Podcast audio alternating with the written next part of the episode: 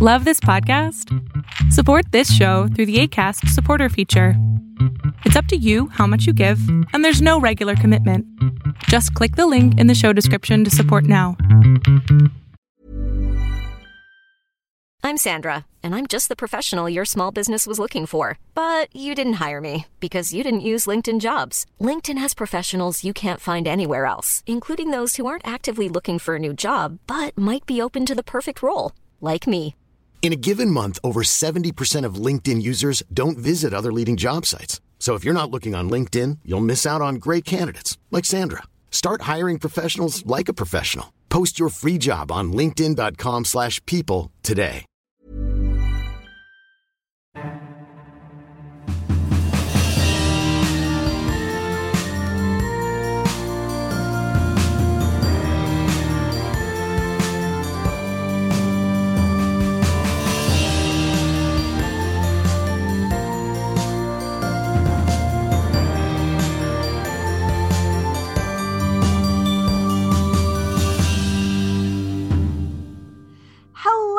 And welcome to the Chronicles of Nania, a nanny resource podcast made for nannies by me, a nanny.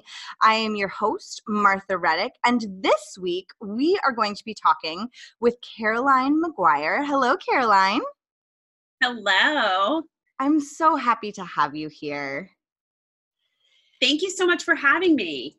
Yeah, um, Caroline wrote a book called Why Will No One Play With Me? And we're going to talk about this a lot. I um, flew through this book uh, reading it. It was so easy to read and uh, it's it's really been helpful but before we talk about why will no one play with me let's uh, hear a little bit about your background So, um, hi everyone. I am first and foremost a huge fan of nannies. I have a nanny downstairs as we speak, painting pumpkins with my children, and she is such a better painter than I am. Um, I don't think I could do- draw a dinosaur on a pumpkin if you uh, paid me. um, I just don't have artistic talent. Um, I also have had um, many, many wonderful nannies work with me in sessions. So I want to say that I always train everyone. Um, and if a nanny is seminal in a child's life or grandparents, um, I always work with them. So I really value what everyone here listening does. Um, I am a mom of two small children. One is 11 and one is five. Um, and um, I also am an ADHD executive function and social skills coach. And what that means is I work with kids to help them with their social skills and also um, i used to do more like academics. So you know the kid who leaves their homework on the printer those were my kids. Um, and i have a master's in education from lesley university. Um, and in general um, i work with kids from 5 to 25 um, any age um, if you need help and you find me i will help you. Wonderful. That is so reassuring. Even though I don't personally have children, but I certainly have children that I care about in my life. Um, so wonderful. Well, uh, let's start with um, what was your inspiration for writing Why Will No One Play With Me? When I first started working about 15 years ago, I started noticing that, you know, we have a real playdate culture, as, as all of you listening know. And the kids that I was seeing, um, mostly really, I was seeing them for, you know, time management, organization, the more academic stuff at the time. They really didn't have a lot of play dates. They didn't get invited back. Um, most of you probably didn't live in this world, but when I was a kid, you know, you played with whoever's in the neighborhood and um, you know, we didn't know we could um, select friends. You know, I'm sure there were people who drove my mother crazy, but she couldn't do anything about it. But now, in this playdate culture, what I found was kids were left out really young because if they were challenging, people just didn't invite them back. And the parents, therefore, also didn't have a social life because they were also uh, left out. Right. And I had this little boy that I was working with, and we were working on reading logs. Well, if any of you have worked with ADHD kids, you know that we will read the book, but we do not want to write it down in a log. And I think I asked him a question like, you know, if you could change anything, what would you change? And he said to me, You know what I want to know, Caroline? Why will no one play with me? Hmm. And I had already, you know, started really having this sense that these children, especially children who um, were not on the autism spectrum and did not have services at school, kids who were shy, kids who were just kind of awkward, they, that they were really suffering. And it really just hit home to me too that as adults, um, we focus so much on academics and, and life skills are super important, don't get me wrong, but they really want to know and care about the things that affect their daily lives and, and that's social so it, right. that's what started this journey was this one little boy who is fine nowadays by the way. He has had a very successful time. He got a lot of help and um, he is a productive happy citizen in his 30s which dates me. You can now figure out i'm old. But um but it really was his question that just brought home to me like this is is really important. Right. It's really important and i um before we started recording we were kind of talking about how there's if there's not a diagnosis it's hard to find help um for the parents and and even as a as a child i completely understand it's really confusing and um and you feel so lost when something goes wrong for you socially and you don't know how to solve it um and there aren't all that many resources for children yeah i mean and it's not saying that the kids who have a diagnosis and who receive help don't deserve the help if it were me and i were queen i would get everybody that help but right. what ends up happening and many people out there listening know this is that um, because schools are overburdened you know and my other example is that i'm going to speak at the international conference on adhd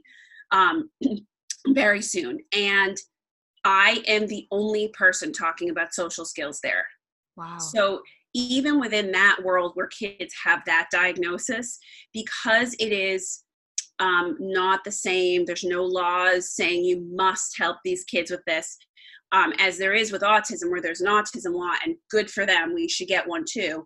Um, that is why. So as a kid, a lot of these kids start to get very defensive. They start to think and blame, and they start to have sort of a story. And the story usually is like, everybody's just mean Mm-hmm. and because everything is so baffling like why am i left out and you know i was just reading some research today because i was trying to find something to prove something that is somewhere in the pages of research i just need to find it again oh, and yes. one of the things they're saying is that people who have um, low self-awareness tend to be the people who have an overinflated sense of their social skills. Like if you ask someone who has good social skills how their social skills are, they tend to be like, oh, I'm okay. And so that right. also leads to that they don't have self awareness, so they don't know, like, I'm doing stuff that alienates other people. So it's like all of just a big pie that gets baked with all these problems. Yes, and and it's kind of like once that train has left the station of having even just your first struggle with a social interaction um it can be hard to i'm switching metaphors it can be hard to right that ship um right. without the knowledge of of how to do it. Um and even you know as caregivers and and parents i i have seen it where kids come home with an issue of you know this kid is bullying me and it's you're getting it just from the child's you know your child's point of view and so it can be also hard to figure out to uh yeah figure out how to help when you don't have the full story you weren't there um and all of that sort of stuff.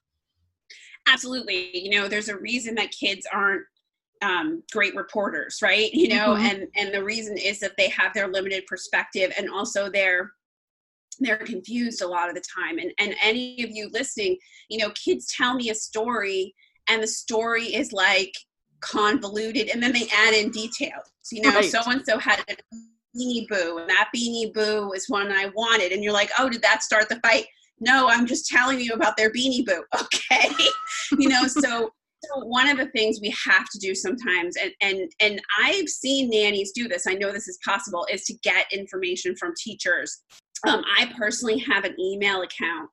Um, this is just a tip that my um, whole family uses and my nanny has access to that account. And so anything that comes in from my kids teachers including like uh, my son had declared he was wearing his halloween costume to school tomorrow and she wrote us to just let us know that's not to be done and i was like that's okay i knew that but but it, but if i hadn't shared that if i forget it's all there so yes. i think that's one of the things because when they tell us stories a lot of times we have to go back and get more information because there's just these huge gaps in them Right, right. I love that idea. Thank you. I've never heard of that being done before.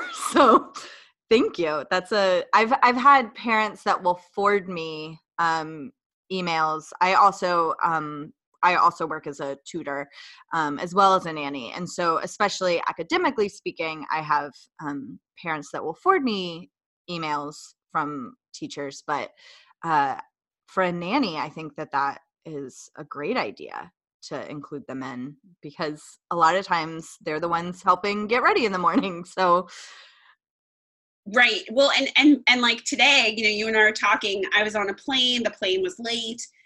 So I was all frazzled by the time I ran in the door and I was tired and it's very possible that I would forget to convey maybe not that information because I was sort of like on red alert then that like he thinks he's wearing a Halloween costume to school.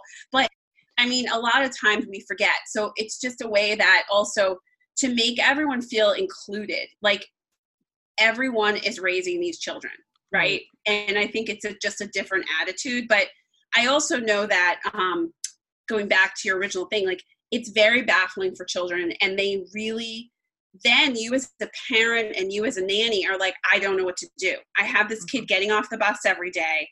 He or she is miserable.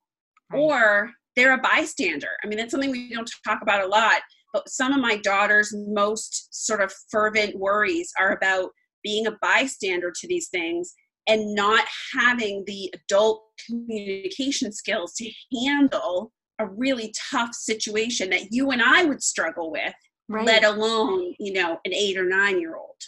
Yes. Yeah, that's a really good point. Um, and as I was reading, I kept thinking about how helpful these strategies would be for so many kids and adults that I know. Um, and and honestly, it was really helpful for me too. There were things in there that I was like, you know what, I haven't really looked at this social aspect in this way um and i i know adults that you know you're you're hanging out and they they tell a story that meanders and goes on and on and they're not reading the room.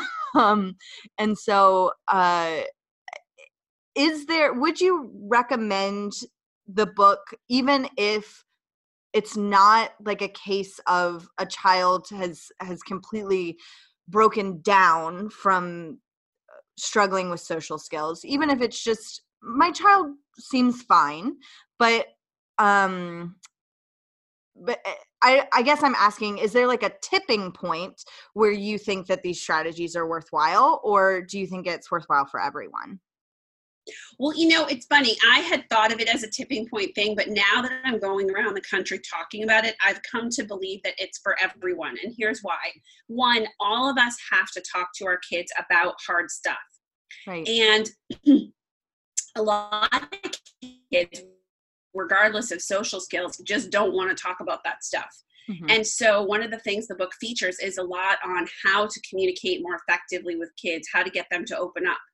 Mm-hmm. And so, that's just really useful for everyone, right? Because we have to talk about, you know, your effort and, you know, what you're doing and how your tone is and how you're acting. And then the other thing is that um, the point that you made about us thinking about social in a different way.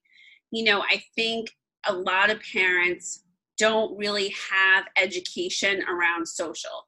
You know, right. we read a lot of books about academics, but we don't read a lot of books because there haven't been a lot of books about this that weren't super academic and jargony. Right. And so, one of the things that has come up a lot is um, that adults who are struggling benefiting from this book, and then also just adults in general becoming more aware of you know what do you push and what do you what do you you know what do you let go? And you know if your kid can't read the room you want to make sure we rectify that because that is a key skill. Um, and it's really hard as a parent and as a nanny to figure out what do i push and what do i let go? And so this would really be helpful for that. Yes and i i did have that question when reading um, because some of the behavior described um, for example telling very long meandering stories um, seems uh, developmentally appropriate to a point. And right. Society doesn't really say when that point is over. Um, we just kind of stop listening i suppose or stop like giving positive feedback um, when kids get old enough.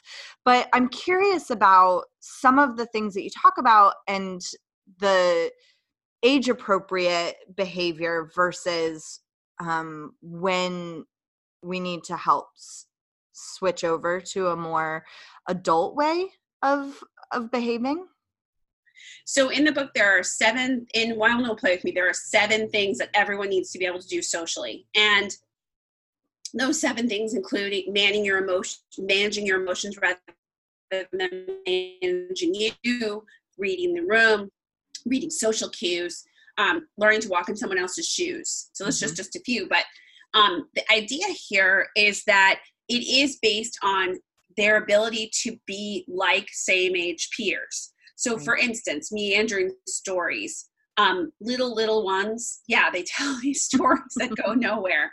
Um, or they do those skits. Everyone knows the uh-huh. skits. The skits yes. are so much fun. Um, but around, if you look at groups of children, and this isn't written in any child development book because this is just my own personal perspective, even though I have a child development background, is like around age 9, 10, 11, if you listen to kids, they really start to get they group they get their groove on and they start to tell tighter stories. Mm-hmm. And I don't know if it's that we as adults start coaching them or the academics at school sort of push that forward. They do a lot more reports, a lot more oral presentations around mm-hmm. that age. But you know, I was just driving a group of six sixth grade girls home from a little dance thing the other night, and I was agog even though I work with this age group, at these girls who I've known since preschool and how much better they are at engaging and talking. But I also know that in my community, just like in yours, there's a bunch of kids who are not there. Right. Right. And so I think whenever you see that gap, mm-hmm. that's really when you want to, you know, be aware. And also, there's never a harm in coaching even a little one to to sort of tell a tight story, which is one of the things why will no play with me. Tell a tight story, like land the plane. you know. Yes, yes. And um, we have an episode about humor, kids and humor, um, with uh, Leah Friars, and she uh, is a comedian, and so she talks about when she was nannying how she would kind of be hard she was a hard laugh for her kids um, mm-hmm. to help them tighten up the story or the joke or you know um, and there were certainly times that she would laugh when they messed up and like it was a communal laugh but i um i love that idea of of helping coach kids um through that because I I struggle sometimes with is this me or them? Of like is this me being tired and struggling to focus on this story? Or is it them that it's they're going on too long? So this the book really helped me um, see that putting my energy towards coaching them instead of putting my energy towards remaining a good listener uh, is probably a better use of my energy. yeah, no, and I think as adults, I mean, it is hard. Sometimes I'm like, oh, I'm pretty cranky here, but I think um, I think, you know, my example that I've been using lately is we all have that uncle at Thanksgiving who you avoid sitting next to or aunt. Mm-hmm. And we all know the adult who takes out their phone and like checks your facts and says like mm-hmm. actually you know and you you know everyone knows um, except the people doing it that that's super rude. Like why are you doubting my facts? Even if i'm wrong like just let it go. And so my perspective also is that there isn't a magic age where you start teaching children that that's rude right, right? if a six year old were to go check my facts i would coach them that you know how do you think i felt when you were checking my facts? What made you do that? What prompted that? And i think that's part of it with the telling the type story is obviously we don't want to shame children and if they're three i mean sometimes they're just trying to get their words out but right. if they're very if they're very verbal it doesn't hurt to sort of coach them around that because um eh, you know they are going to need to mature into better communication Right. Right. And yeah, helping them discover that earlier rather than later is not a bad thing at all. Um, let's let's do talk through those seven essential behaviors. Um, you mentioned some of them, but I would love to to talk through them because as I was reading, you know, I've as a nanny and a podcast host, I've read a lot of um, child rearing, uh, parenting books.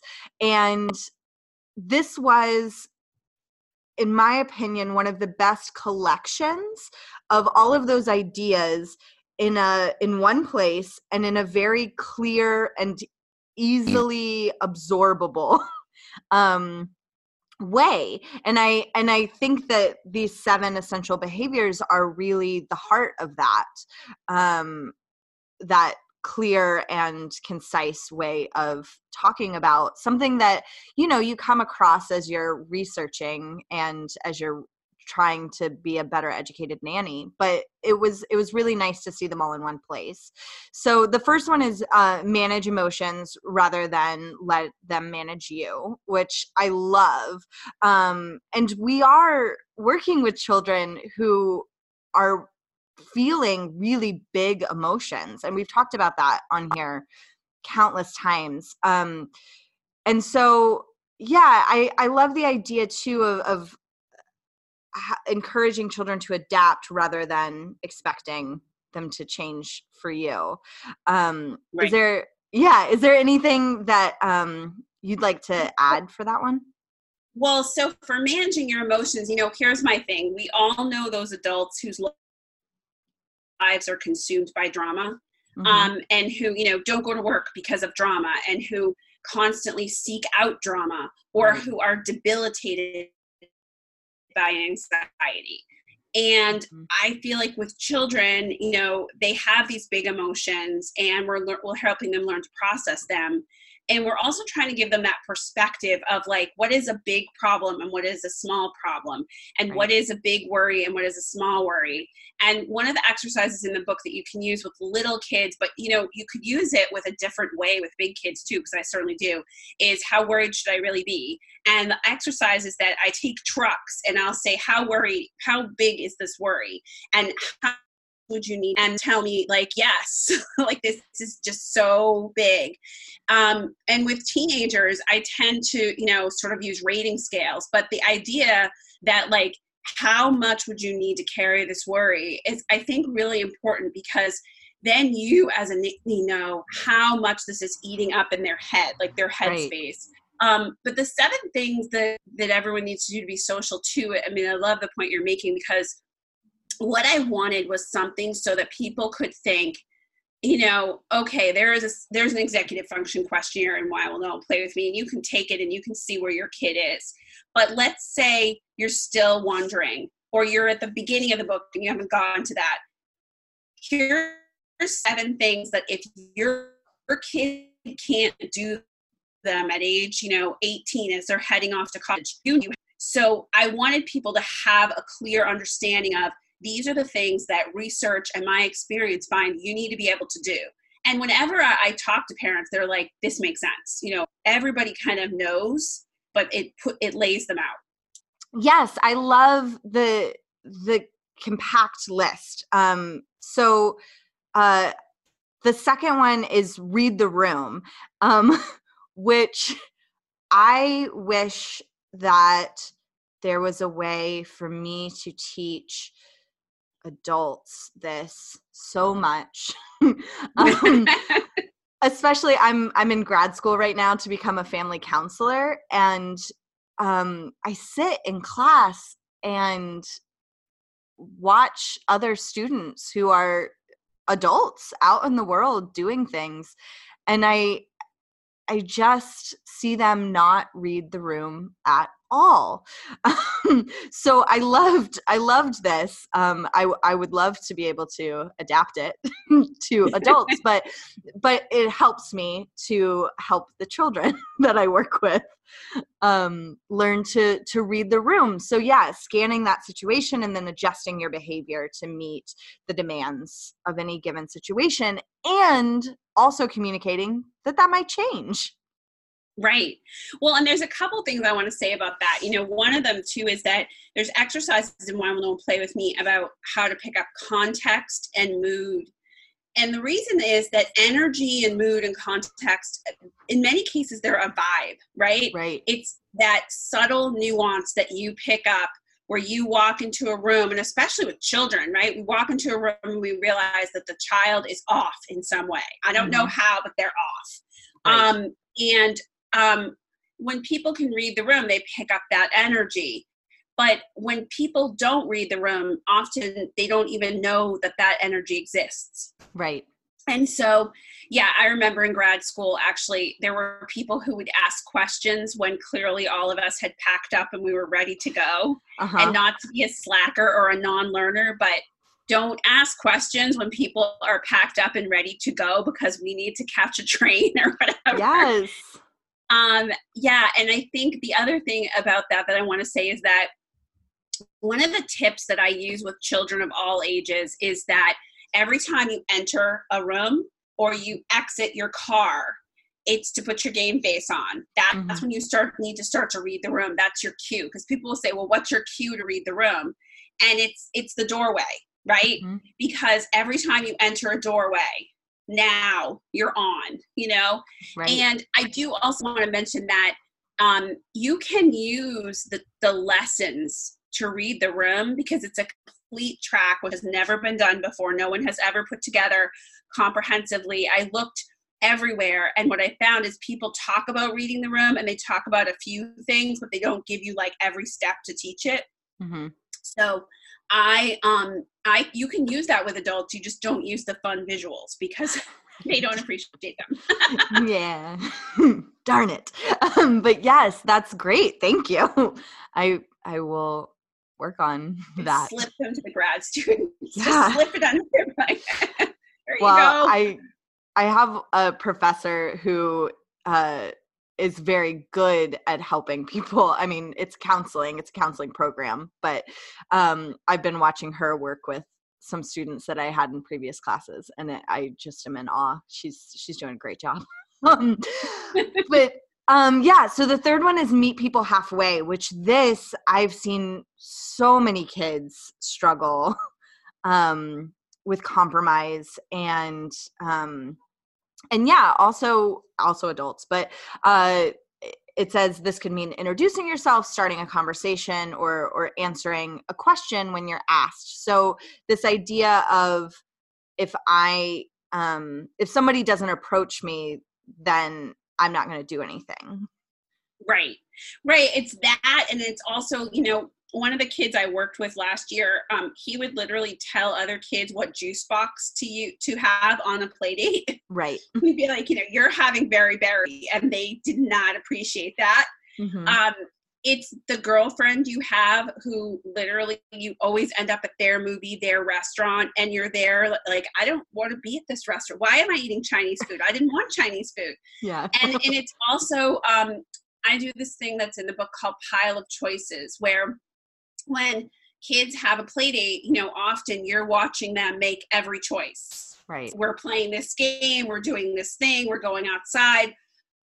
And it gets old for the other kid. And so one of the things that I um, do that you could actually do as nannies is I take those big blocks that are you know the, the they're made of paper the really big ones Mhm. and i i put stickies with every choice the kid made on the play date and the box goes to like you know my height and then i make a list and i put all the the, the blocks with um all the choices their friend made and it's usually pretty anemic. It's like to my knee.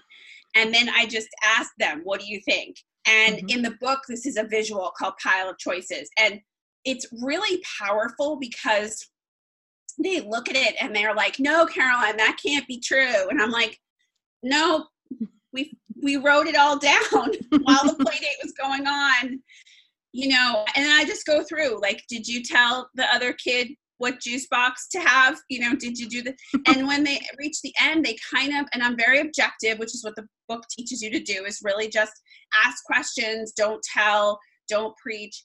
And at the end they they really do have the aha because if you're a person who doesn't meet people halfway people just don't go for it. They don't Right. want it anymore.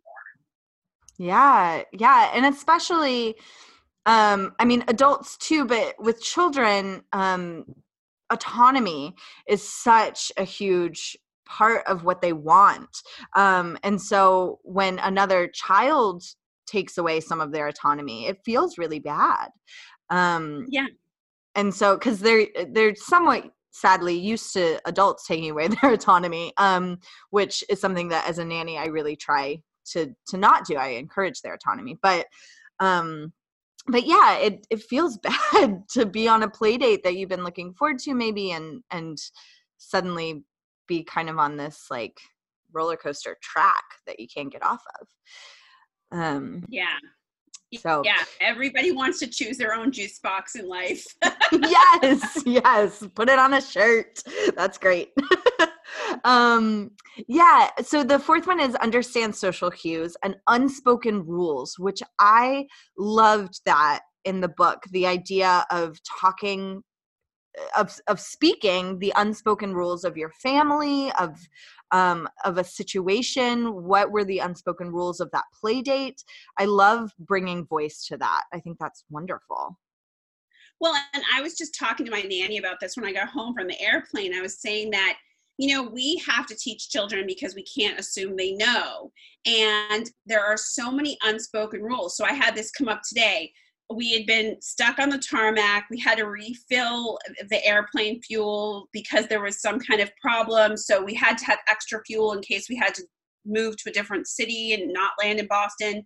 And it was time when finally we were in the air and we were allowed to go to the ladies' room. And these two young women, now I had to go too, they Right. hopped up and they sort of like almost uh, like they didn't hit her or push her, but they kind of like jumped in front of like a nine year old woman.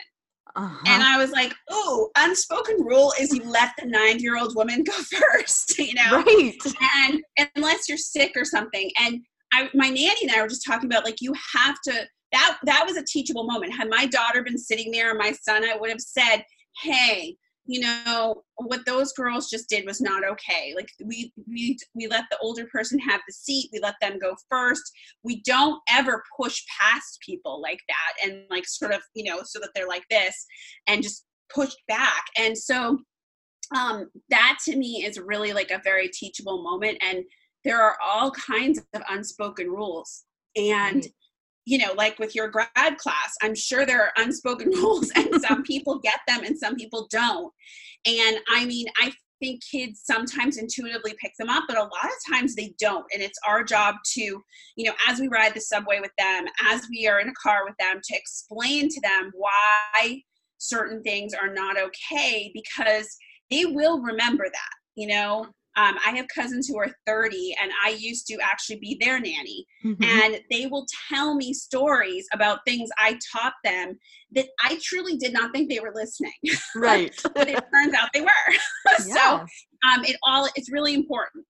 Yeah, and I I also think that it can be a really lovely teachable moment um, for nannies when you talk about what are the let's compare and contrast the unspoken rules when i'm here versus when you're with your parents because they're different. Um, and i i think that a lot of nannies struggle sometimes with um, you know well you're not my mom or dad and i think that that conversation would be really lovely um, to say you're right i'm not your mom or dad. Let's talk about what happens when i'm here versus right what happens when your mom or dad are home i think that's really important and i think it's really important to communicate with the with the parents you know mm-hmm. like that that you're having those conversations and i think most parents um, would be thrilled to know that in public you're turning to um, your child the child you're with and saying like hey it's not okay to take that seat on the subway and you know, most nanny families would be just thrilled by that because we as parents, we see things like I saw today and I go, oh God, have I ever explained that to my daughter? Like, I hope that I have. Like, you better explain it to her because I don't ever want to hear that she would do that, you know? And, and so it's, it's really important, the unspoken rules. And, you know, uh, uh, there's a good percentage of people, I just want to mention this, who do not read social cues easily. Mm-hmm. There's also a good percentage of people who don't read people's faces easily. Mm-hmm. And there's even tests online that you can take to see if, if you're if a child you're with is one of those people. But I think a lot of times it's also just pausing to pay attention mm-hmm. and knowing that that face is your guide. Um, and there's exercises in well known play with me to teach children to read the face there's not as many as there are in, in some autism work because you know we had to find compromises or it would be the longest book known to man. But i do want to encourage you to as you're walking on the street you know ask the child what do you see in that person's face? And you're mm-hmm. there and so you're on the front lines and so you have this ability to coach them in the moment which is just so fun Yes. And I say this on the podcast all the time, but something that we're given that's a, a, complete gift as nannies is time, is that we have it, is our job to be there and be present with kids and that's not always true for parents you know they they they're juggling a million things and it's it's lovely that we get paid to give our entire attention to children so we can take those teachable moments and and really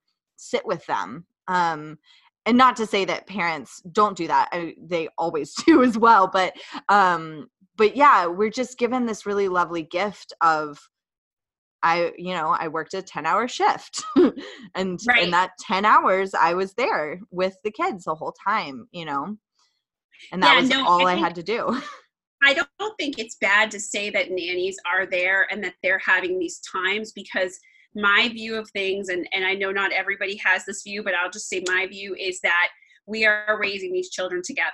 And I think if if we don't have that view, then to some extent we're kind of kidding ourselves, right? Um. When you know, I have tremendous flexibility when I'm not in the middle of a book tour. and um, I'm very lucky in that, you know, my nanny and I often divide and conquer. You know, I take right. this one to this, you take that one to that. But I know not everybody has that. And so I think, um, you know, it's just like grandparents. If grandparents are doing a lot of the childcare and they are having this gift of time, then that's why they came to my speech last night because they want to be able to have the tools and um, to, to to have those teachable moments. So I think it's just it's really great. Yeah, I I love it.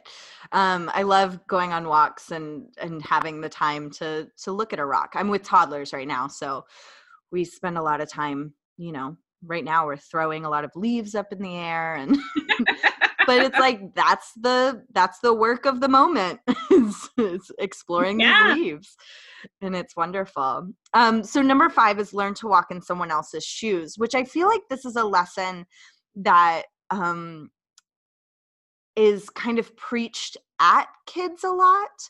And I loved that the the exercises in the book are um are much more engaging uh the kids than just being like yeah just think about it from their point of view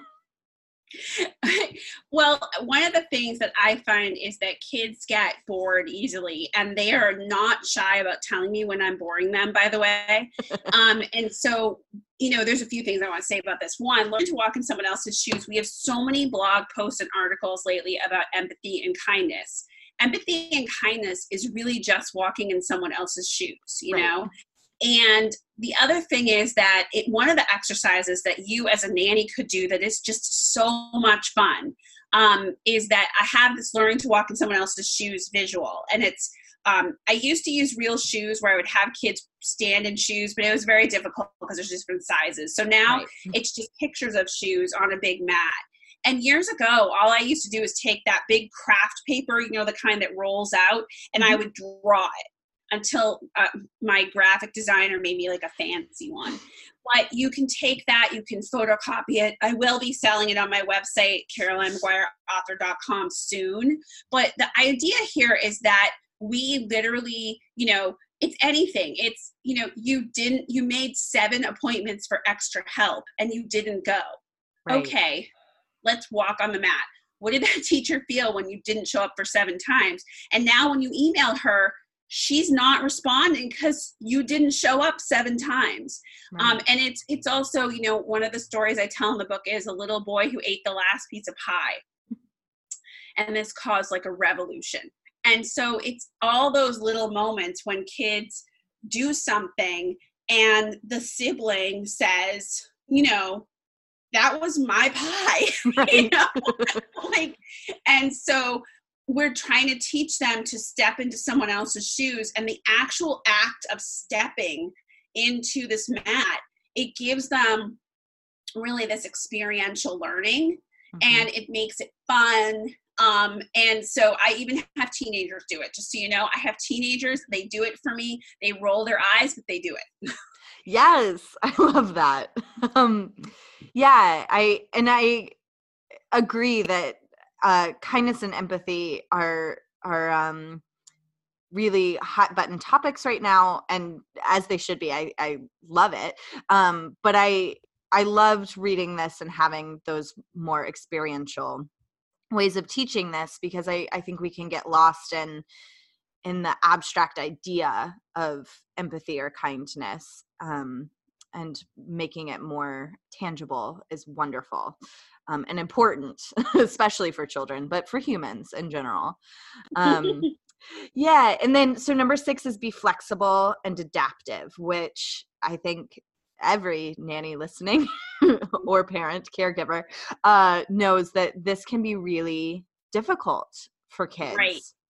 Yeah, and and you know, I think it's funny because you're saying you're working with toddlers, right? And mm-hmm. obviously toddlers are sort of our least adaptive group, but right how do people become adaptive?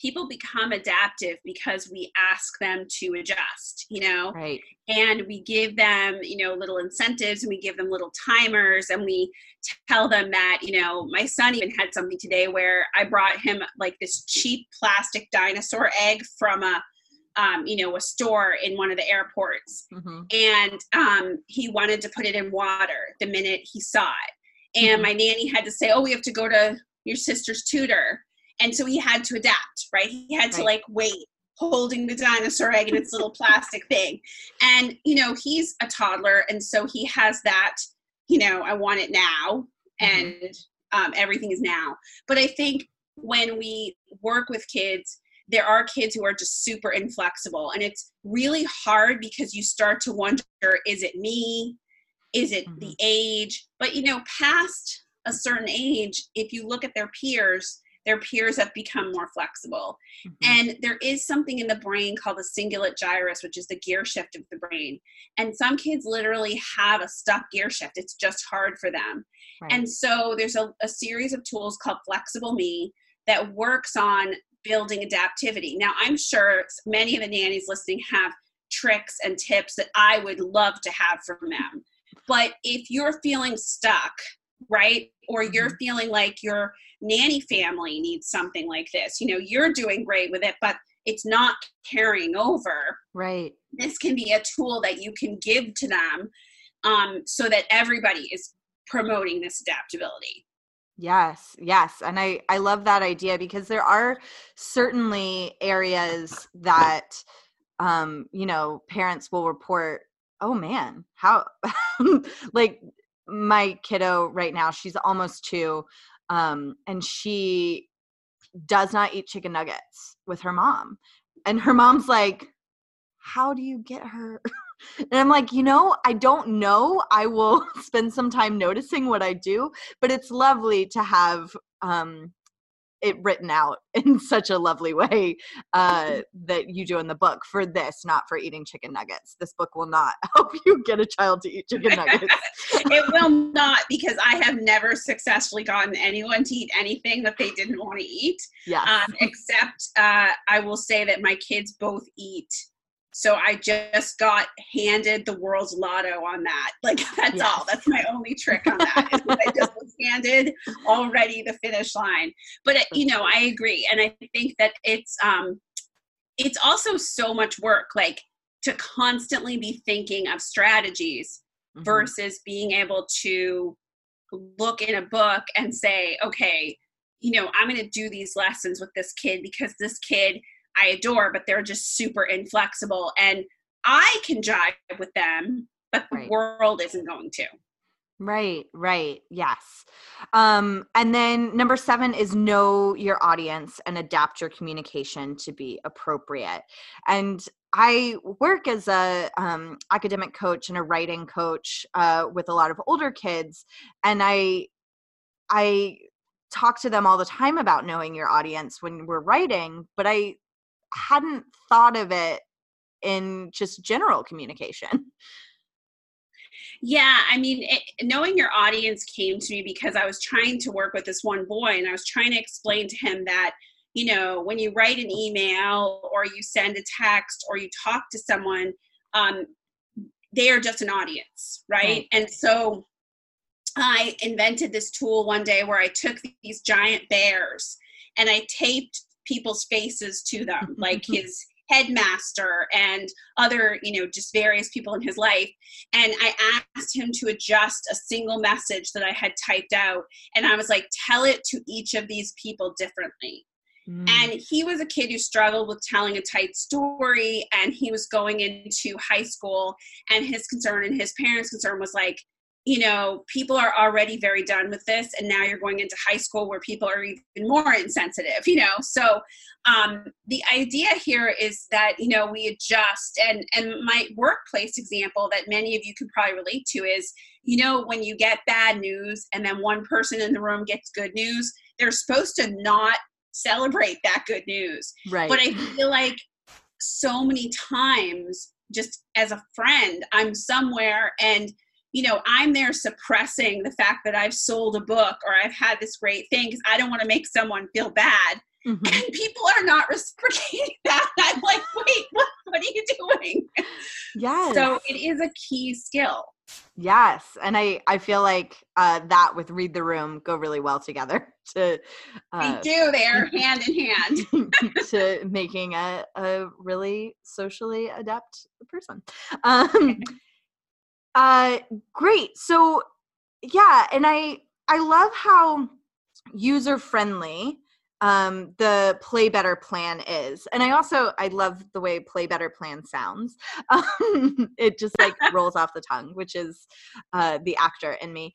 Um but and then you talk about the eight principles of highly effective coaching, which I will tell listeners that if you have not listened to the last episode that was released, um, which was on nonviolent communication, a lot of the things that we talked about in nonviolent communication are um, also covered in how to be an effective coach. So these two uh, episodes together are really, I think, to set you up for success.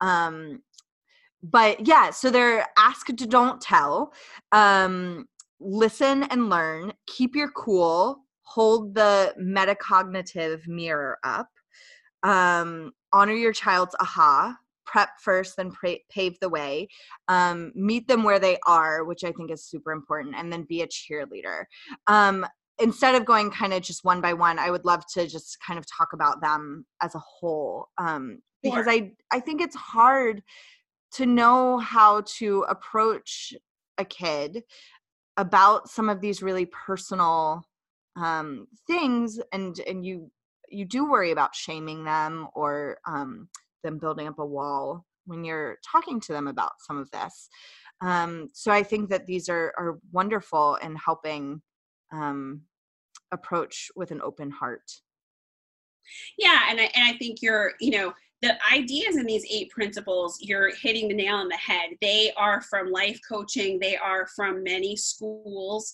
Um, many of the things we do in coaching, they use in prisons now with people. Um, and they, all of it is geared to help you talk to your child or your nanny child in a way that makes them want to open up. By the way, there are tips for that monosyllabic, I don't know, everything is fine, the kid just shrugs kid, because a lot of teenagers do that, and a lot of little kids even just don't have the words.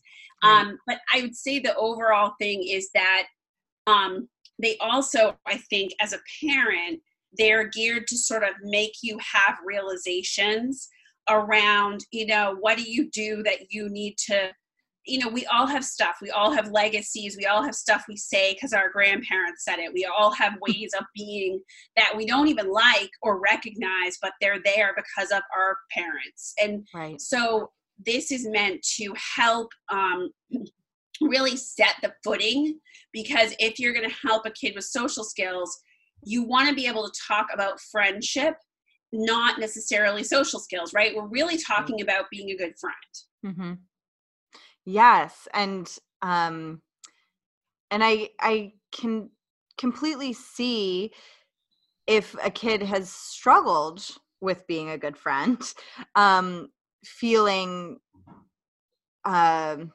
called out or um, or just uncomfortable with talking about it. And so I I do love that there are a lot of really good tips, um, including these. Uh, eight principles but um, you expand on them to give how give ideas of how you can approach a child um, without shaming them because i do think that we could so easily get into a shaming territory and i think we might have been in a shaming territory before using um, some of these skill training ideas. Right. I mean, kids who struggle socially, I, I, I want to put it out there, they're a little baffling, right? Mhm. You cry that you want friends, and then somebody sits next to you and you don't talk to them, you know?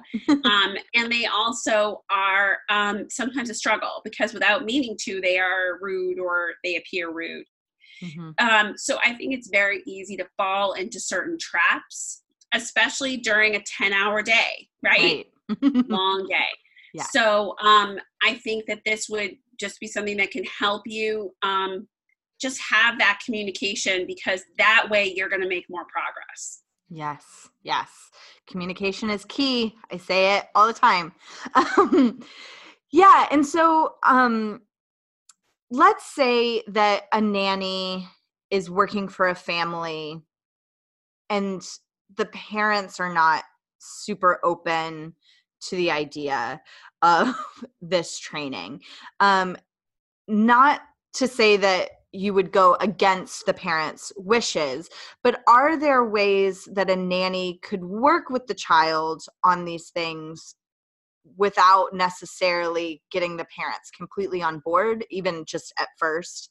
Because I have a feeling the parents will get on board. I have a feeling the parents will get on board too. Yeah, absolutely. And I think what it is is to read the lessons and then to use them in daily life, right? You're mm-hmm. in daily life, walking down the street, pointing things out. You have a lot of teachable moments. So if you picked a, le- you know, you could as a nanny take the executive function questionnaire. You certainly know what this kid can do and can't do. And then you could pick a lesson track and you could just you know you don't even have to do the sitting down lessons you Right. could do the teachable moments the on the go lessons, the let's go to a food court and let's read people's faces.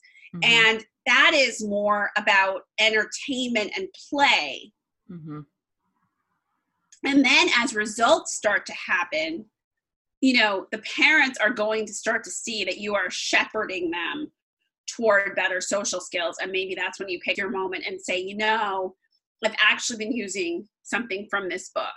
Mm-hmm. Um, because there are families that are in denial. You know, last night I did a talk and there were a ton of grandparents, some of whom are the caregiver, and some of whom were there because their own child was in denial and they could mm-hmm. no longer watch. They were just in so much pain. So I think it is very much a possibility and and I I'm not asking you to go against any families, but I think like you have so many opportunities for teachable moments as nannies that you could really use this and really make a difference. Yes, I I completely agree. And I know um Pascal Brady, who is a parent coach, um, has been on the podcast a few times and and she talked about how when she started she was going to these parenting classes um alone because her husband was not on board um he was just like no we don't need that and she was like well i feel like i do so i'm gonna go and then she said you know after about a year of her going alone he was like hey this is working we should go together. And she's like, great, let's do it. Yeah, no, I mean, that's a very common thing. Um, I have kids who get an autism spectrum diagnosis, and dad or mom, whichever, is just like, I don't believe it, I don't think so. And one of the parents starts going to all the classes. Mm-hmm. And then as they are able to use those tools, the other parent says, Hey, why are you able to handle this tantrum now? because I have tools, right? Right. Um, I also will tell you my own story that I have an ADHD, dyslexia, lots of learning disabilities, and um, my mom took me to Children's Hospital Boston and had me tested, and my dad did not come. Mm. And it, I think it was a, a generational thing, but he just also just like really had a hard time. And now he's very on board, very open. By the time I was in high school, he always, you know, paid for everything, was super supportive, but I don't know why. He just didn't go to the testing. He didn't think I needed it, maybe. And my mom was like, nope, we're doing this. And right. so I do think that there are times when we have to make those decisions. Mm-hmm. And, you know, I certainly um, know that sometimes too, there's just stuff that gets in our way. And when you see the tools working, then you tend to be like, oh, this is effective. Yes. So, um, like I said, I I I don't really anticipate that um parents would be against it but if they are i think that yes use these tools and even just not even necessarily a kid is struggling but i think this reading this book has in general made me a better nanny um because i now when i come across something i can be like oh i have an exercise that would work for that. um, oh, yeah, it, it's just more tools in your tool belt. Um, and I, I really do. I when I emailed you earlier, I was saying like I want to buy this as a holiday gift for all of my um, nanny friends and parent friends and caregivers in general because I I really um, I think this is a really important uh, piece of literature for us to read. Um, so, just as you're listening, if you're thinking about um, buying a gift for a nanny friend, I I would highly recommend uh, "Why Will No One Play with Me." Um, well, thank you so much, and I will say that. Um, I have had many people come to book signings and say, you know, I'm buying one for me and one for you know my cousin in akron whose child is really struggling. And you know you think oh sending someone a book they're going to be super offended. But um, the other tip that i have that someone did that i did not come up with this one mother said what she did was she just said even though she had bought the copy for her friend she just told her i'm lending this to you. Um, i mm-hmm. wonder what you think. And the person who she lent it to i heard back what was like oh my god i needed this but i didn't know i needed this um, right. or i was too i was too um stuck to kind of go seek it.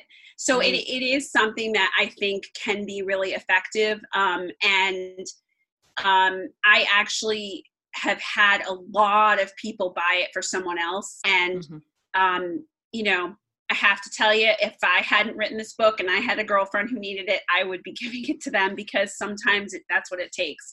But thank you very much. And I hope people will go to CarolineMaguireAuthor.com because that can be where you get all the links. And also, I have videos going up in the next few days that mm-hmm. will show coaching and will show how to introduce um, some of the lessons and then how to deal with a resistant kid. Wonderful. I'm excited about that. um, wonderful. So, and if you're listening and you're driving, do not fear. The link will be down in the show notes. So you don't have to write it down. You don't have to worry about how to spell Maguire.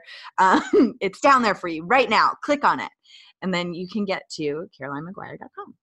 Um, wonderful. So, is there is there anything else? Any other resources um, or places to to find your book or you're you mentioned you're on a tour are there places people can come hear you speak absolutely so if you go to CarolineMaguireAuthor.com which is Author, in the yes. show notes it's in the show um, notes um, there are um, there are events listed on my speakers page and um, I've done a lot and I keep adding things and I'm going to conferences and I'm sort of schlepping all over the country.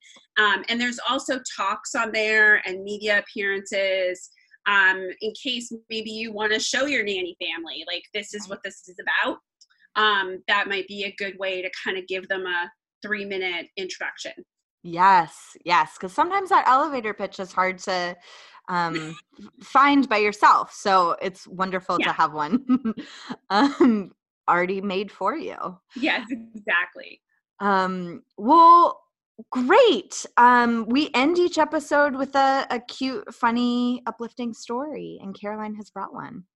So I have a story about a nanny. So I had this family I worked with, and mom and dad were both very, very prominent people, and their nanny would always bring this little boy, and he had a really horrendous temper, and he was um, having a lot of trouble bossing his body and managing with his sister.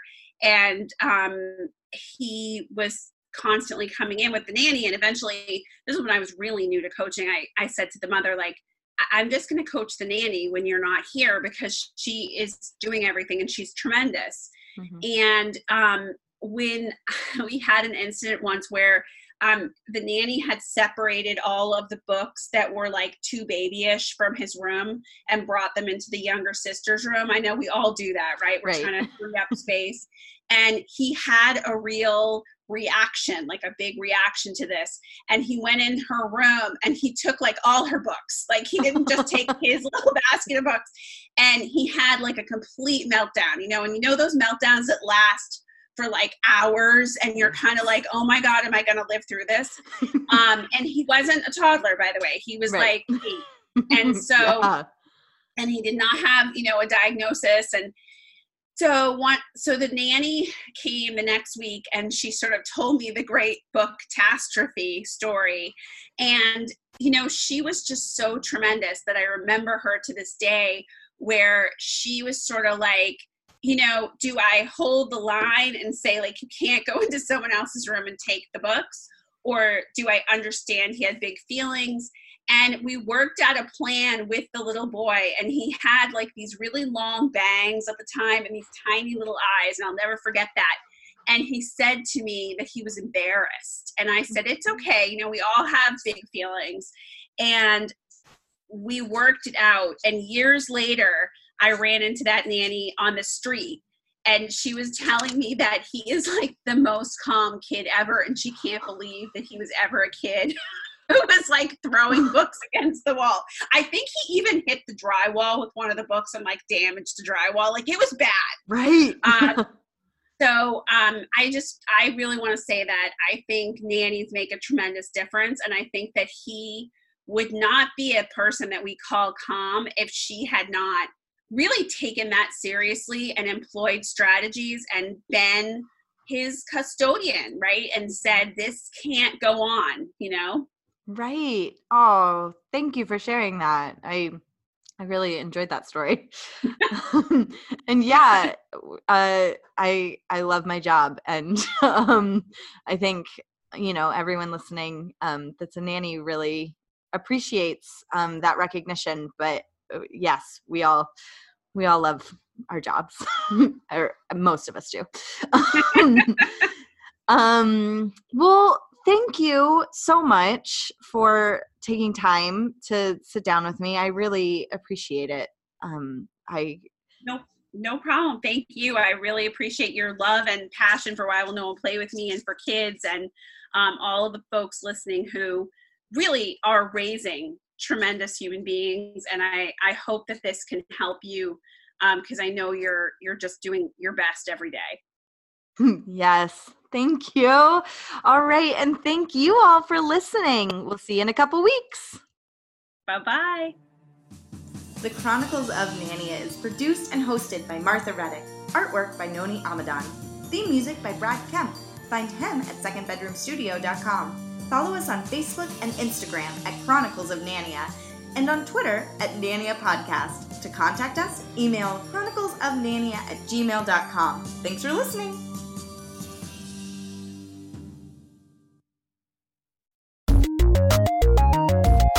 This show has been brought to you by Machine Culture.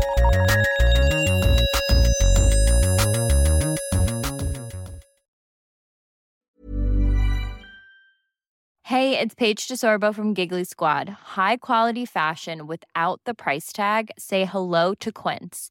I'm snagging high end essentials like cozy cashmere sweaters, sleek leather jackets, fine jewelry, and so much more. With Quince being 50 to 80% less than similar brands and they partner with factories that prioritize safe ethical and responsible manufacturing i love that luxury quality within reach. Go to quince.com slash style to get free shipping and 365 day returns on your next order. quince.com slash style